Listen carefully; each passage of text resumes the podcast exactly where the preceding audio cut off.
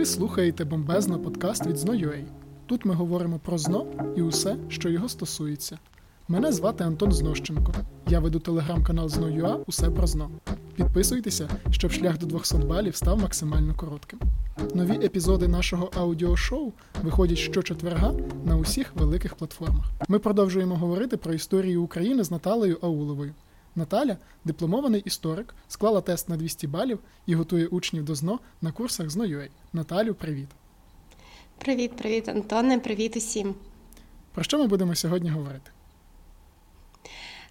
Як не дивно, ми уникали цієї теми, точніше, цього аспекту всіх тем попередніх на минулих ефірах. І сьогодні все ж таки варто розібратись із культурою. Ну, слухай, як я особисто культуру завжди любив, от, оскільки для мене вона цікавіша, ніж просто політика, бо політика не відображає життя суспільства. І це достатньо. Ми просто знаємо, так, були князі, вони там щось вводили і так далі. Але ми не знаємо про ось цю от мовчазну більшість, тобто про тих людей, які жили в той же час з цими ж князями, які були залежні від їхніх рішень, які мали свій побут. Люди закохувалися, одружувалися, помирали і так далі але ми про це майже нічого не знаємо. І, на жаль, майже нічого не вчимо у школі. Мені здається, що соціальна сфера насправді одна з таких от найцікавіших. Ну, я з тобою майже погоджуюсь, тому що викладаючи, я помітила, що не тільки мені, а й е, учням частіше за все вона дається не просто адже тут треба вивчити багато всього. І тут якраз ми вчимо просто терміни, просто пам'ятки. Тобто, з одного боку, цікаво попридумувати собі цікавих асоціацій, е, якісь яскраві е, уявити речі, щоб запам'ятати ті церкви або пам'ятки, якісь інші. Але з іншого боку, ох, як же це нудно робити, не знаю. Ну, знаєш, я тут з тобою просто не погоджуюся, тому що це для мене особисто це не нудно, тому що це цікаво там поставити питання, а чи могли там, припустимо, люди в той час брати кредит? От. А які були форми там залежності? Наприклад, чи були просто кріпаки, чи були не дуже то кріпаки? От. І яким чином можна було там, не знаю, вийти з кріпацтва або з такого от е, холопства, які там тоді були? Чи хто підкорявся князю, а хто не підкорявся князю? Тобто, ось такі от речі, як на мене, вони додають життя, от, власне, ось е, реального. Не просто там е, убили Святослава, зробили з його черепа там чашу для вина. Ну, зробили то й зробили, нічого цікавого. А що сталося, наприклад, з тією дружиною, яка повернулася до Києва? Як їх там прославляли чи навпаки, оскільки князь загинув? Вони їх вважали всі, умовно кажучи, дурнями, тому що вони втратили свого керівника. Ось для мене такі моменти вони значно цікавіші, тому що вони показують життя, ну хочеться сказати, патетично, там як воно є, але ні, вони просто показують життя, яке було, а не яке просто пов'язане з якимись політичними подіями. Окей, з огляду на те, що ми з тобою маємо різну думку на цю тему і різний погляд, так е, я певна, що нам буде про що поговорити сьогодні, і давай тоді обмежимось е, якось масштабами програмі, так дойдемо до сьомої теми. Далі не будемо заходити, щоб не заспойлерити політичних подій, про які ми ще не говорили. Давай починати. Давай. Наталю, ми вже розбирали з тобою в першому і другому подкастах, що спочатку люди пересувалися стадом. От первісне людське, пам'ятаємо про нього. Ріб. От потім з'явилася родова община, коли просто люди жили одним великим скопом, а потім з'явилася сусідська община, коли рід трохи зменшився. От і для того, щоб не було е, проблеми кровозмішання, люди почали жити в таких от сусідських общинах. Плюс це достатньо зручно. А потім з часом і їхнім розвитком для захисту від ворогів і для товарообміну племена таки починають об'єднуватися в племінні союзи. І тут ми згадуємо про сіверян, про полян і так далі. От. І вони після того, як об'єдналися, ну точніше, коли їх насильно об'єднали, вони утворили Русь Україну. І тут варто відразу згадати про те, що до 988 року ми, фактично, наші предки, були язичниками. Поясни, будь ласка, цей термін для усіх наших слухачів. Окей, е, давай розпочнемо саме з язичництва. Отже, ми маємо знати, що це, е, по-перше, вид вірувань, він політеїстичний, політеїзм. Що воно таке? Полі, як полівітаміни, тобто багато. Іншими словами, язичництво це багатобожжя. Для нашої культури багатобожжя було пов'язано із вірою в різних в різні сили природи, так, в різні явища природи. Е, ну і щоб це довести, ми згадуємо традиційних богів. Дажбог, Стрибог, Перун, Мокош, Велес і так далі. Е, зокрема, Перуна ви зустрічаєте і в темі, там, де про Володимира Великого, який буде хрестити Русь, так? Е, бо Перун спочатку в його першій релігійній реформі очолював пантеон, тобто цей набір традиційних богів. І мав срібні вуса. До речі, в дитинстві я коли мріяла стати археологом, я вірила чомусь, що можна буде знайти срібні вуса перона. Потім то я зрозуміла, що давно ті вуса вже хтось здав куди-небудь, але дуже хотілося. Окей, отже, язичництво це багатобожжя. І ми пригадуємо ще пам'ятку, яка виноситься вам на ЗНО. Це Збруцький ідол. Він теж є свідченням язичництва, тобто традиційних вірувань. Знаєш, е, свого боку можу додати е, щодо язичництва, от про те, що більшість речей, ну то більшість інформації, яку ми маємо про язичницьких богів, слов'янських, ми черпаємо не з історії України, не з археології, От, А ми за це, про це дізналися завдяки полапським слов'янам. Тобто це ті слов'яни, які проживали на території сучасної Німеччини і Польщі, оскільки вони довше не приймали християнство. І німці пішли на них в хрест... в хрестовий похід. В німецькою це називається Драк Нак Остен. От, І вони, власне, позаписували те, те, що дійшло до нас, про слов'янську міфологію. І завдяки цьому ми фактично і знаємо про всіх цих богів. А ми не можемо майже нічого знати про те, яким чином вірували на наших територіях в цих богів, оскільки тоді не було писемності в язичників і ніяк, ніякої інформації не було. Проблема з похованнями також є, оскільки ми не можемо побачити, з чим там ховали людей, з якими речами, тому що в слов'ян-язичників було прийнято спалювати людей. А оскільки немає решток, немає що і досліджувати. І з цим пов'язана проблема сучасних, наприклад, е, можливо, хтось е, з наших слухачів знає, це люди, які неоязичники, які там моляться Дажбогу, Перуну і так далі. Фактично вони все придумали самостійно, тобто вони використовують якісь матеріали, які стосуються полапських слов'ян, але дуже часто переносять на нас і вважають, що ось так було раніше. Хоча насправді раніше так могло бути, але це нічим не підтверджено. Ось це вам такий трохи крок у бік для розуміння слов'янського язичництва на території України. Окей, А, давай тоді розберемось, як же ми стали з політеїстів монотеїстами. Так? Угу. А, Отже, це в нас хрещення, друга релігійна реформа Володимира Великого 988 року. Після хрещення ми переходимо в монотеїстичне християнство. Які ще дві монотеїстичні релігії, між якими міг би обирати Володимир, ти можеш пригадати?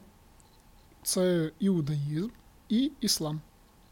Так, абсолютно правильно. І тут ми згадуємо прикольну легенду про те, що він там сидів, і посланці з е, інших держав, які прийшли до нього з е, оцими зразками, так скажемо, релігії, почали йому розказувати про них. І він такий: Ой, я люблю випити, і жінок люблю. А взагалі, е, ну і насправді очевидно.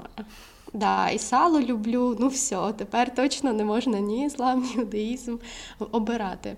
Е, насправді ми розуміємо, що Візантія була головним торгівельним партнером, і більшість європейських держав вони теж були християнами, тому нелогічно було приймати релігію ворогів цих держав, так прийняв ті, ну, ті релігійні вірування, ту релігію, яка була ближчою, яка була у сусідів. Ну і тут варто зазначити, що разом з релігією він запозичує візантійський стиль, і в нас е, це призводить до розвитку всього в культурі. Тому, якщо раптом що, візантійський стиль вплине і на архітектуру, і на культуру. Так, я тут згоден, що дуже сильний вплив справила саме на архітектуру, саме Візантія для нас, і тому там мозаїки, фрески. Одинадцятикласникам потрібно знати, в чому між ними різниця, між мозаїками і фресками. Так, е, в нас виносяться терміни і фрески, і мозаїки. Фреска дуже важливо запам'ятати, що це малюнок саме на вогкій штукатурці. За таким визначенням ви зможете знайти фреску в будь-якому тесті. Мозаїка це е, зображення з дрібних різнокольорових шматочків скла або смальти, ще його називали. І ви вчите дві мозаїки з Софії Київської: це Божа матір Оранта і Христос Содержитель. Тому у вас є приклад мозаїки. Ну, ікони ще можна пригадати. Багато ікон ви вчите, навряд ви не знаєте, що це таке, але зверніть увагу, є ікона Юрій Змієборець. Чомусь дуже часто з цим зображенням у вас виникає асоціація, що це килим якийсь, або, можливо, в книжці малюнок. Ні, це ікона, запам'ятайте цю особливість. Постійні слухачі бомбезного подкасту знають, що ми існуємо завдяки курсам з NoUA, тому зараз буде коротка реклама. Якщо ви хочете підготуватися до ЗНО на високий бал, приходьте на курси з NoUA. У нас працюють викладачі з власним балом 195. Є зручні офіси у Києві та Харкові і власні підручники без води. І є онлайн-курси, якщо ви з міста або села, де нас немає, і ви можете зручно готуватися до ЗНО, не виходячи з дому. А записатися на курси можна за посиланням в описі до подкасту. До речі, перше заняття безкоштовне, тож ви просто спробуйте, можливо, вам дійсно сподобається, і ви будете готуватися до ЗНО разом з нами. А ми повертаємося до Наталі. Добре, про архітектуру ми з тобою поговорили. Тепер нам, думаю, потрібно поговорити про соціальну, про соціальні верстви. Наскільки я розумію, вони є в програмі, правильно? Так, абсолютно вірно.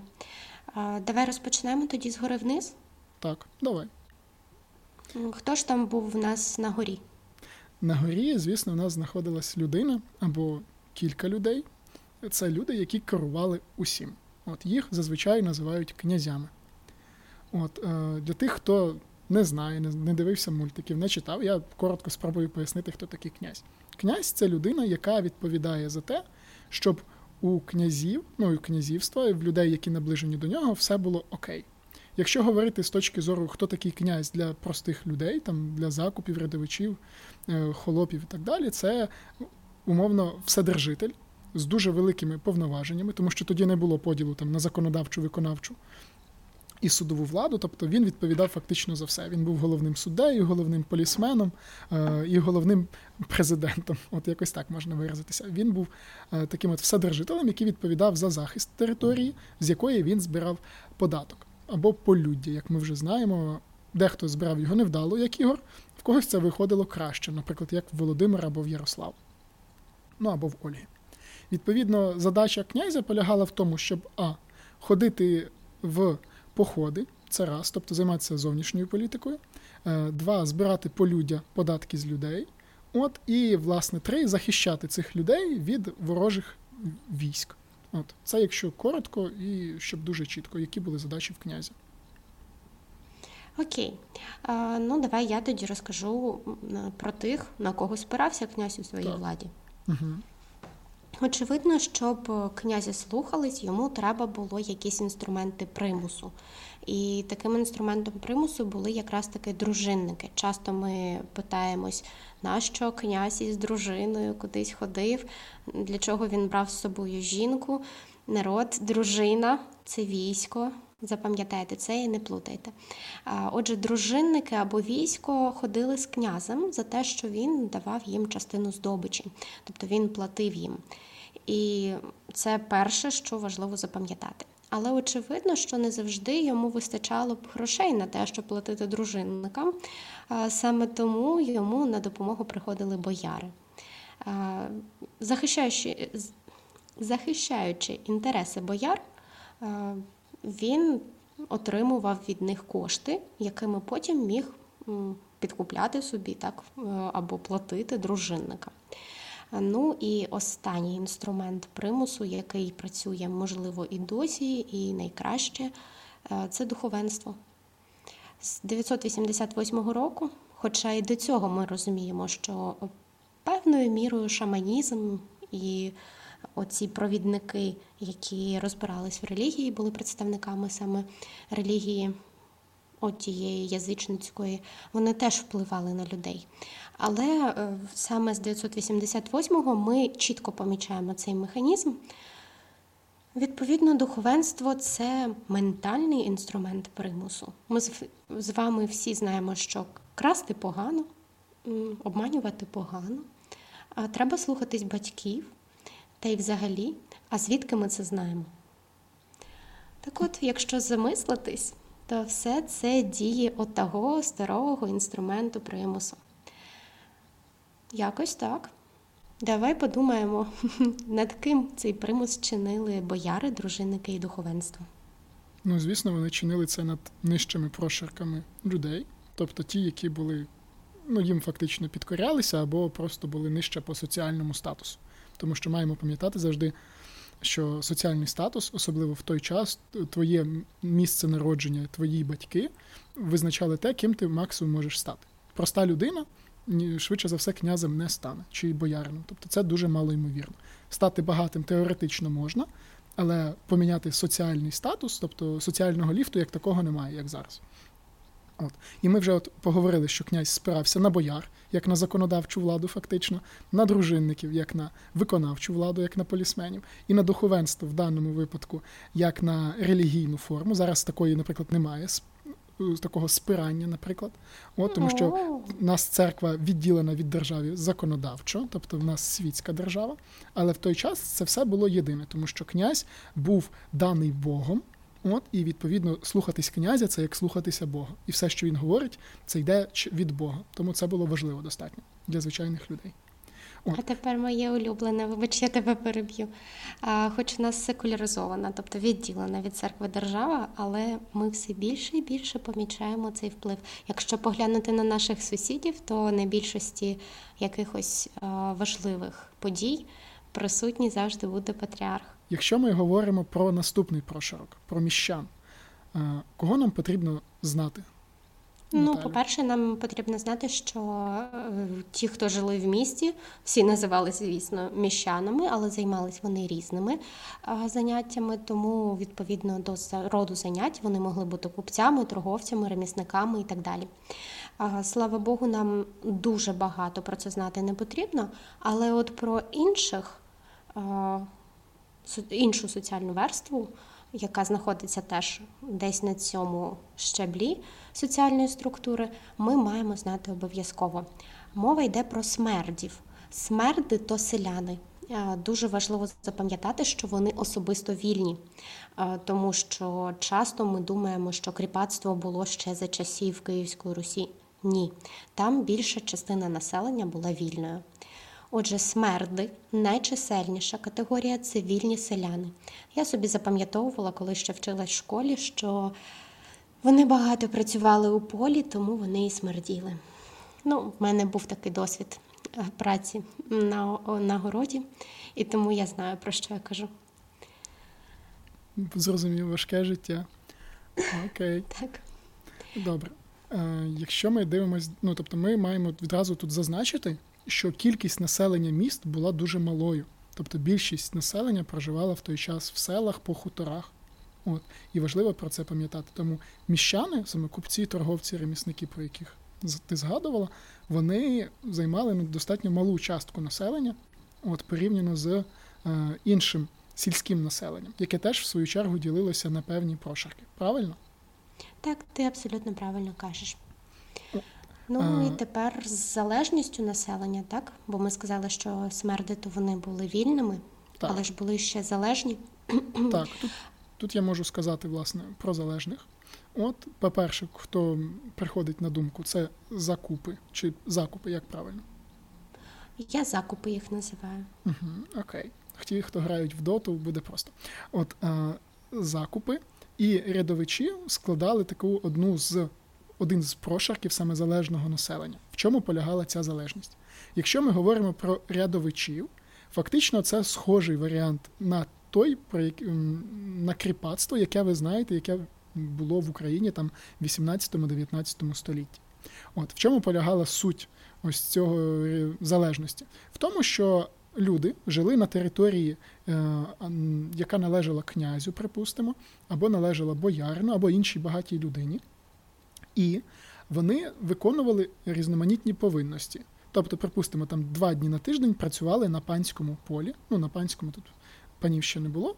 От, припустимо, працювали на полі власника. Це перше. Друге, платили йому податок за те, що вони користуються його землею. Тобто вони сплачували фактично орендну платню. Зазвичай це був натуральний податок, особливо в епоху Київської Русі, коли грошей чеканних фактично було мало, і вони там були або дуже ну, дорогими, швидше за все, От, і вони ходили, ну тобто їх не було великої кількості. От, Закупи це трохи інший випадок, тому що рядовичі просто могли жити на чужій території, платити оренду. Закупами ставали е, не так просто, тому що для того, щоб стати закупом, вам потрібно було потрапити в певну скрутну ситуацію. Тобто, що це означає? Що, припустимо, вам не було чим платити власнику за цю оренду землі, або були інші якісь у вас фінансові проблеми, або ви одружилися з невільною, тобто або з невільним. От І таким чином ви переходили в статус закупа. І ви могли звідти викупитися, але для цього потрібно було достатньо багато і довго працювати. Тобто це нагадує щось варіант ось кріпацтва, з якого дуже складно вибратися. Тому в цьому, власне, полягає ключова, як на мене, різниця між рядовичами і закупами. От, Наталю, тобі є щось з цього приводу додати? Тільки як запам'ятати ці дві верстви, насправді ти так ґрунтовно підійшов до цього питання і так ґрунтовно пояснив, що е, я тобі скажу, що ми навіть протягом курсу не розбираємось так детально в питанні того, чому ж вони потрапляли в цю залежність. Ми просто запам'ятовуємо, що закупи взяли купу. Типу, як за купу грошей вони тепер винні, тому поки вони не повернуть, вони будуть залежними. А рядовичі вони теж залежні, тому що вони уклали договір. Ряд. Ну, ми ж договори в рядочок пишемо, відповідно, ряд це з договором. Але ти пояснив дуже круто, і я насправді навіть трохи вражена. Рівень мого ЧСВ, так, плюс 10. Окей. До речі, саме закупи і рядовичі були основою тих повстанців, які в 1113-му здійснюватимуть повстання проти боргового рабства. Адже, як ти правильно пояснив, вони фактично ставали рабами, хоча до цього могли бути вільним населенням. Саме боргове рабство сприяло тому, що в 113 році сталося це повстання, і потім Віче запросило в Києві е, княжити Мономаха. І він якраз таки обмежить оцей відсоток лихварям, тому тут можна пригадати трохи історичних подій. Знаєш, от Давай. я додам угу. ще, е, от ти згадала слово лихварі. А для людей, можливо, хтось просто не в курсі. Лихварство фактично це як видавання кредиту, але з дуже великими відсотками. Якщо ви там це знаєте швидко за гроші. Так, це швидко гроші, манівео. Тобто, це це сервіси мікрокредитів, коли вам, умовно кажучи, ви взяли там 100 гривень, і вам потрібно вже там наступного дня повернути 105. І щоразу ця кількість грошей от зростає, зростає, зростає. Тому проти лих... лихварів ніхто ніколи не любив, проти них повставали, і вони такою червоною ниткою йдуть просто крізь усе існування людства. От ніхто і ніхто не любив лихварів, але вони завжди були, оскільки вони були потрібні, необхідні населенню. Хоча це з точки зору економіки зло, тому що вони вбивають економіку. От. Добре, Наталю, давай тоді вже перейдемо до наступного такого трошки ще нижчого прошарку, а саме до челяді й холопів. Угу, Так. Стосовно челяді і холопів, це були невільні, так, невільне населення, і якщо челядь вони ще якісь права мали, то холопи це фактично раби. Я собі запам'ятовувала, що вони були невільними, в принципі, а не напів. Е, невільні, як закупи рядовичі. І оскільки вони були невільні, вони хотіли волі. В слові хочу зустрічається і х, і чу, які відповідають цим верствам. Інші верстви в слово хочу не потрапляють. Отже, якщо хочу, значить е, це невільне населення, і вони хочуть волі. Ну, отже, я думаю, затримуватись саме на цих термінах не варто. Запам'ятайте, що холоп це фактично раб. І давай переходити до останнього терміну, який е, часто викликає багато питань: це ізгої. Угу. Добре, я спробую пояснити. Коли я навчався на історичному факультеті, то і в школі, власне, слово ізгой в першу чергу асоціюється з людиною, яка не в своєму середовищі знаходиться. І це цілком правильне пояснення, якщо пояснювати просто, що хто такий ізгой. Припустимо, ви от, знаходитеся в своєму середовищі, в своєму родовому гніздечку, от, працюєте разом з своїми друзями, знайомими, колегами і так далі, але вам потрібно кудись виїхати. І фактично ви стаєте ізгоєм, оскільки ви перестаєте жити в своєму соціальному середовищі. Для тогочасних людей це було надзвичайно страшно, оскільки, е, коли ти звиклий до всього, що в тебе є поруч, в тебе є купа соціальних контактів. От людей, які тебе знають, люблять, не люблять, неважливо, ти з ними просто контактуєш, живеш. А коли ти так от тебе викидають фактично, або ти з певних причин його покидаєш, тобі дуже некомфортно. І е, для тогочасного суспільства поняття свій чужий, воно максимально сильне. От і потрапити просто в інше соціальне середовище і швидко знайти спільну мову з іншими людьми було достатньо складно. От І такі люди, власне, їх і називали ізгоями. Тобто ізгоєм міг стати, наприклад, той же холоп, який викупився викупився з е, холопства, і, наприклад, не має там е, засобів е, грошей для того, ем, щоб жити. Або, наприклад, це може бути ситуація, коли син священника, який банально не не навчився читати через там фінансові труднощі батька, він теж буде ізгоєм в своєму соціальному середовищі. Тобто і такі люди е, вони ж найчастіше потрапляли до або А монастирів, або Б жили біля паперті, умовно кажучи, і просили подаяння. От, і Або були десь там поруч. Е, е, світськими феодалами банально шукали хоч якусь роботу, От, Але з цим завжди було складно. Також навіть бували ситуації, коли е, згадуються в літописах цілі села з таких от ізгоїв тому що вони були максимально нікому не потрібні. От вони шукали, де прожити, і наймалися до власника і ставали е, від нього залежними. Тобто не просто власника, а від земли власника, тому що вони шукали де ж що їм їсти, і намагалися знайти там вільну землю. От е, і наймалися до людини, яка цією землею володіла, в фактично в наймитство або в таке от боргове рабство. Що ще варто знати? Можливо, я щось забув. Ну, давай перевіримо. Отже, ми з тобою точно розібрали всі верстви. Ми з тобою точно розібрали. Так, зараз. Отже, ми з тобою розібрали всі верстви, ми з тобою розібрали всі культурні пам'ятки відносно, але решту, особливо ті, що візуальні, шукайте у нас в інстаграмі. Там обов'язково про це буде окремий пост. Наталю, ми фактично закінчили з Київською державою і з Галицько-Волинським князівством, тому що там ситуація довгий час не мінялася, і там немає нічого такого суттєвого. От і плюс там немає немає нічого в програмі ЗНО, тому ми не будемо заглиблюватись в те, що не потрібно по нашій темі. У нас після смерті другого, після смерті Юрія II Болеслава приходять литовці. Чи змінилося щось? Е, ну, ми з тобою згадуємо про те, що коли литовці прийдуть, вони принесуть, по-перше, зміни в архітектурі. Е, тепер ми будемо будувати оборонні споруди, які ми потім називаємо замками чи фортецями. Так? Е, тому одразу підказочка, дивіться завжди на стиль архітектурної пам'ятки для того, щоб з'ясувати, в який період вона була створена. Далі, що ще? Е, а, до речі, які замки ти пам'ятаєш? Ну, Мені, звісно, першим спадає на думку це Луцький замок, тому що замок Люберта, тому що він такий з найвідоміших, як на мене, в тогочасному uh періоді. Це перше. Напевно, замок в Мукачево. От це другий замок, який мені спадає на думку. От, якось так. Насправді більше і не спадає, буду чесним. Ще є, е, до речі, є церква фортеця в Сутківцях. Є Генейська фортеця в Судаку, вона не до литовців, звісно, відноситься, але до цього, період цього близький. Угу. Так, і ще ми Острозький? знаємо Хотин, ага. Е, Острозький замок, Хотинська фортеця.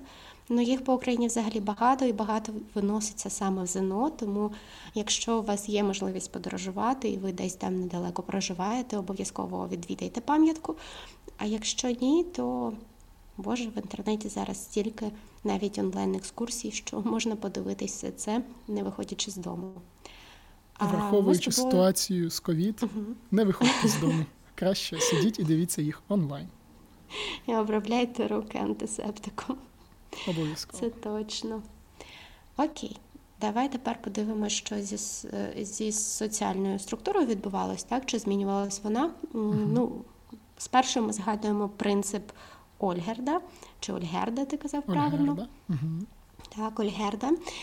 Відповідно, старого ми не змінювали, нового не вводили, тому тут е, можна сказати, що і на соціальній структурі не дуже це позначається, але в ЗНО її і не прописують. Тому ми починаємо вчити аж після того, як посилюється вплив Польщі на західноукраїнських землях, і тоді вже соціальна піраміда теж трансформується. Будемо з тобою розбирати тепер, як же вона трансформувалась. На чолі в нас держави хто був? На чолі держави стояв король. Очевидно, так. А от далі в нас трохи змінюються оці соціальні прошарки, тому що наші бояри тепер і, до речі, дружинники також вони будуть називатись інакше. Після однієї з реформ, яку, слава Богу, нам не потрібно вчити за програмою ЗНО, всі-всі-всі оці різноманітні боярські різновиди, да, вони тепер називаються шляхта, що дуже зручно.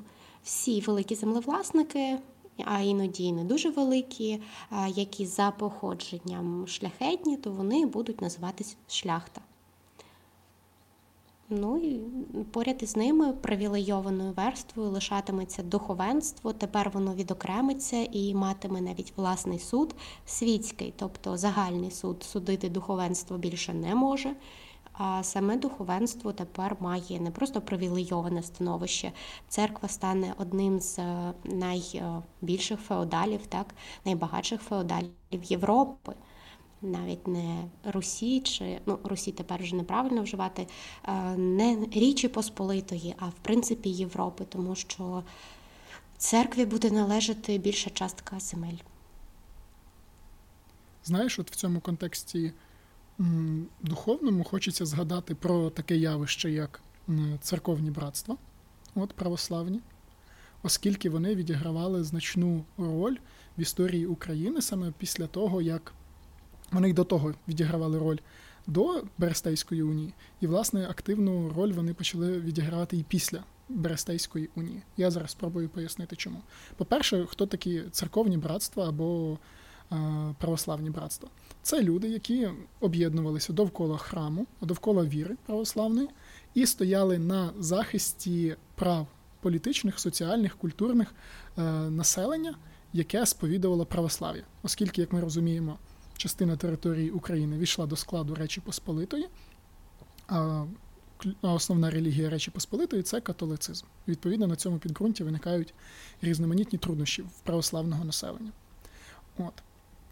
Ці братства займалися, як я вже сказав, тим, що захищали населення в різному, в тому, щоб їхні права не порушувалися, і братства були різними. Перше таке братство виникло на території України в Львові, якщо я не помиляюся, в 1439 році воно називалося Львівське Успенське Ставропігійне братство. Якщо словами Львівське, Успенське просто, тому що це Львівська церква Успенська, от то слово Ставропігія буде для вас новим. От що це означає? Ставропігія це привілей, який надавався Константинопольським патріархом, про те, що це братство фактично підпорядковується напряму патріарху, тобто не просто е, патріарху Руському, а напряму патріарху Константинопольському, тобто це просто вищий рівень, коли е, сам патріарх, найвища особа в православному світі, е, дає дозвіл на створення цього братства і дає йому різні привілеї. От за цим прикладом. Активно починаються організовувати і такі схожі братства, і вони починають займатися культурною діяльністю. А саме, вони організовують школи, вони організовують друкарні, вони організовують шпиталі. Тобто вони займаються створенням інфраструктури для того, щоб людям було зручно і комфортно. І цей тренд, зародившись у Львові, фактично, починає поширюватися по інших містах. От і після Берестейської унії, коли відбувся такий своєрідний наступ на православну віру, їхня активність зростає. От, е, наприклад, я думаю, ви потім будете вчити по історії козаків, що Сагайдачний от був достатньо активним, активно донатив е, православним братством. Він е, допомагав і підтримував їх, тому що це був захист православної віри. І таким чином братства були достатньо сильним таким організацій, були сильними організаціями, які допомагали православним людям. Це, наскільки я знаю, є в програмі ЗНО. Так, абсолютно правильно. Єдине, що ще акцентуємо увагу на те, що основу братств становили саме міщани, а не духовенство, як ми з вами можемо подумати. Це по-перше. І по-друге, виникли вони на противагу єзуїтам. Оце таке слово єзуїти це означає католики. Тобто католики вони приходили сюди, і монаші. Боже, як правильно, ордени монахів, правильно? Монашеські ордени, правильно. Монашеські ордени. А, Окей, українську мову пора повторювати.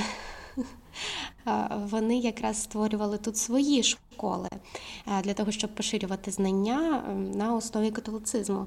І братства на противагу їм створювали власні братські школи для того, щоб поборотись за увагу людей, так і все ж таки поширювати на основі православ'я освіту. В принципі, освіта це така тематика дуже цікава. В плані не знаю, чи помічали ви чи ні, можливо, ще поки ні, тому що так далеко не заходили. Але Володимир після впровадження релігії створює першу школу. А коли в нас прийдуть більшовики, то вони почнуть проводити освітню реформу і зроблять е, лікнеп, ліквідацію неписемності, тобто вони спробують зробити всіх освіченими. І це буде неспроста. Подумайте над цим, а ми перейдемо до іншої трохи теми. Повернемось до наших соціальних верст, скажемо про те, що шляхта, тобто ці землевласники, вони починають утворювати фільварки. Що таке фільварок? Варто знати, часто буває на ЗНО. Це хутір ферма з виробництва збіжжя. Збіжжя це різні види зернових на продаж. Фактично, робота в фільварку була заснована на кріпацькій праці та кріпосних. Саме тому шляхта, яка впливала на короля, тому що давала йому гроші вони поступово змушують його прийняти рішення. Ну як змушують, я думаю, він сам був не проти, прийняти рішення про закріпачення. І так поступово ми розуміємо, що в нас люди стають залежними. Вводиться панщина. Ну, отже, чому поширились фільварки? В принципі, це пов'язано з зростанням попиту Європи на наше зерно, тому що Візантія на той момент занепадає як е, постав, поставник зерна. В них так. були проблеми невеличкі. Ну, Такі собі, Добре. які тепер відображаються в сучасному географічному тлі. Так, і тепер нам потрібно спуститися трохи нижче і поговорити про людей, які проживали в містах, тому що їхня кількість людей, які там проживали, зросла, і там відбулися певні зміни. Правильно? Так, абсолютно вірно. Зростає не просто кількість міст, а й кількість міщан, але самі міста стають більшими. Особливість була в тому, що місто могло належати шляхтичу. І це не завжди було комфортно, тому що шляхтич міг управляти, точніше, магнат, саме так називали великих землевласників.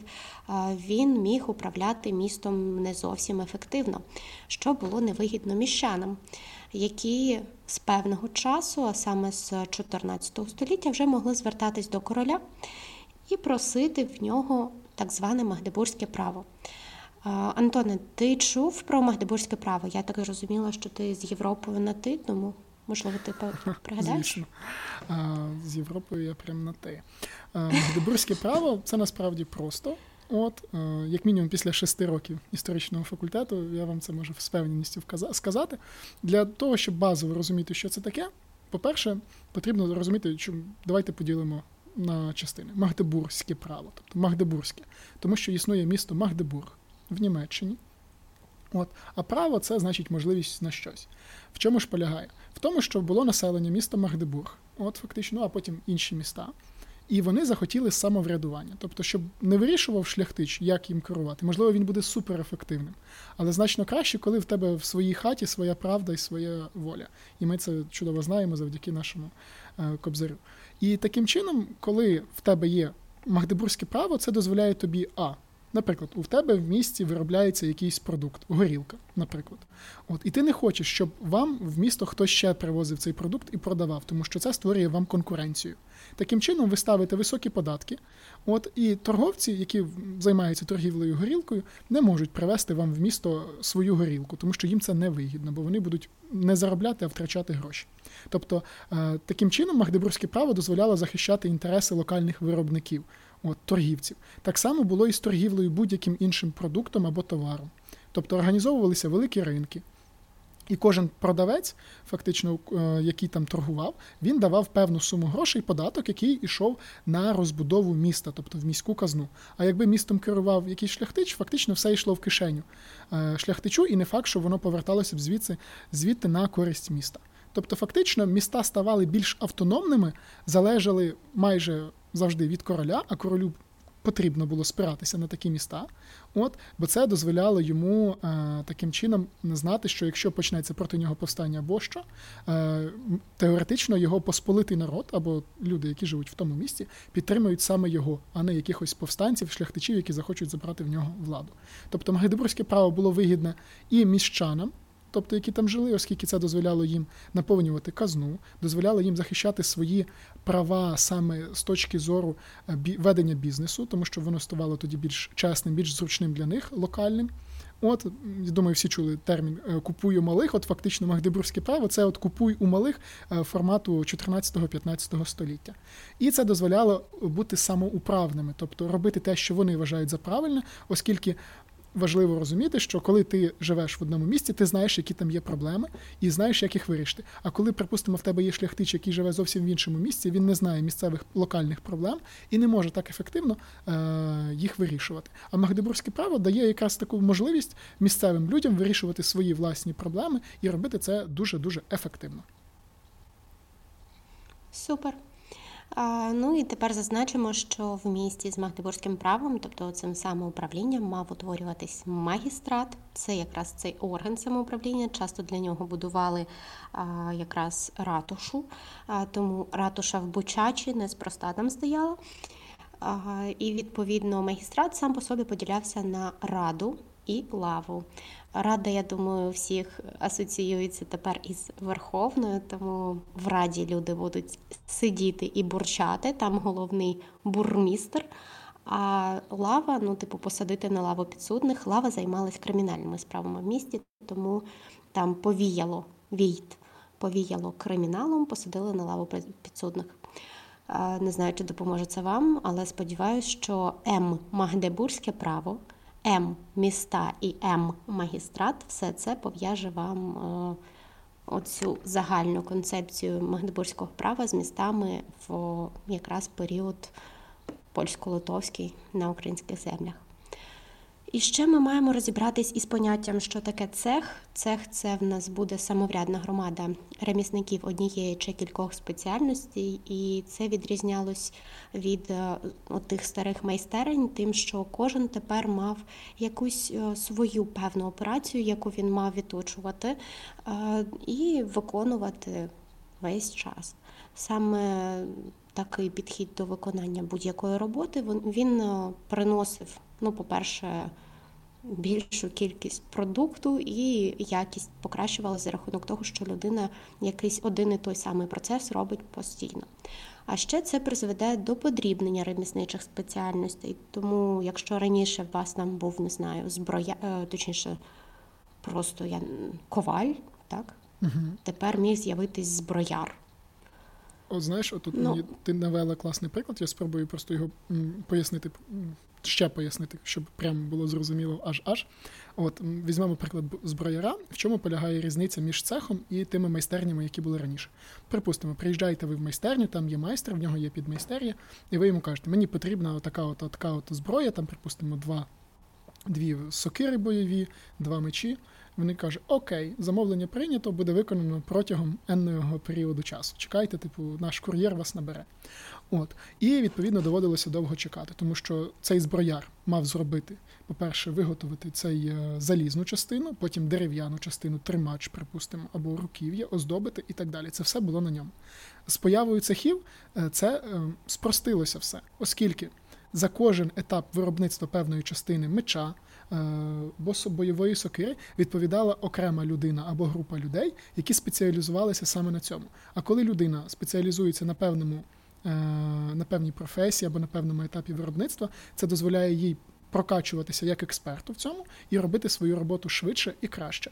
І таким чином це дозволяє виробляти більше продукту за менший період часу. І тому цехи були дуже вигідною такою інновацією, яка е, привнесла, типу, багато грошей в місто. Угу. Чесно кажучи, сьогодні в мене походив дуже войовничий настрій, тому що я зазвичай я пояснюю це на прикладі чоботів, так, чоботи, тому що там багато деталей і багато процесів. Але сьогодні бачиш, як ми з тобою перейшли до зброї. Окей, давай переходити до інших е, соціальних верст. Це селяни. Е, селяни в цей період були похожі і не похожі. Ну, типу, похожі на вільних, тому що вони були поки що вільними, і не похожі на вільних, е, тому що.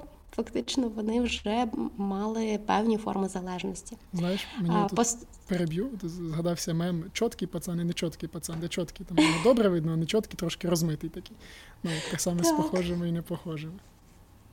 Це воно.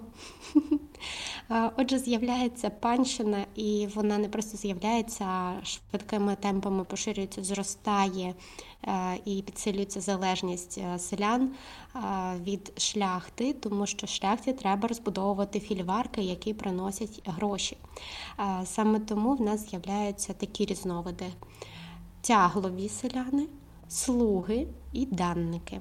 Ну, слуги, очевидно, що вони просто мали служити, данники платили данину, а от тяглові вони мусили відробляти зі своїм тяглом, тобто зі своїм реманентом або знаряддями праці, і зі своїми волами, якщо такі були в них, але це вже круті селяни, вважай, вони мали відробляти на землях пана за безкоштовно.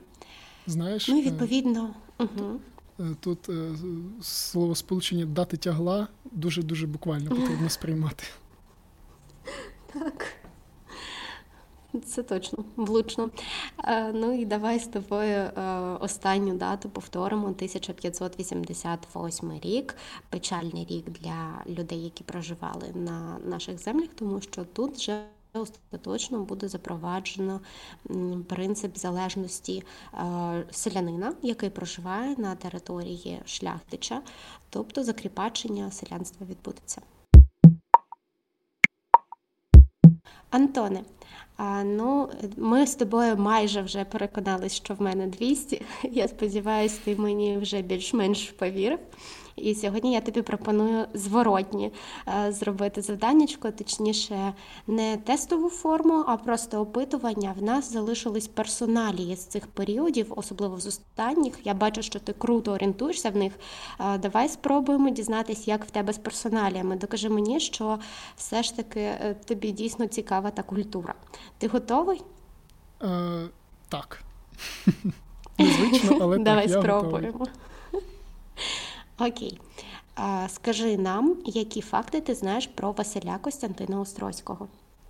Ну, тут варто починати з того, що він походить з роду Острозьких, а це один з найбільших, найвідоміших українських родів, українських магнатів на території України, от який власне відповідав за значну частину території України, де входить сучасне Полісся, навіть фактично частина Поділля, вони були магнатами і, власне, були місцевими князями ось такого місцевого розливу, які виступали, до речі, проти е, Берестейської унії, що відомо.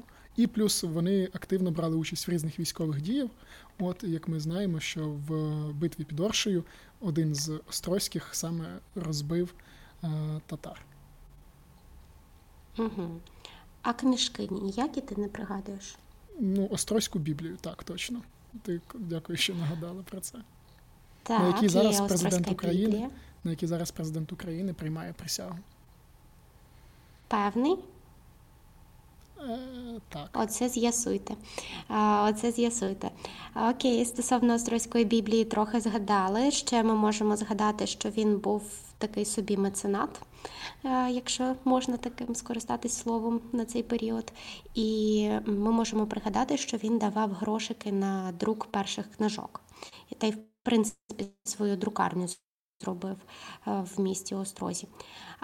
Там буде, окрім Біблії, надруковано ще дві інші книжки. Про це трохи пізніше поговоримо. Ще за Острозького варто згадати, що він е, топив дуже сильно за освіту.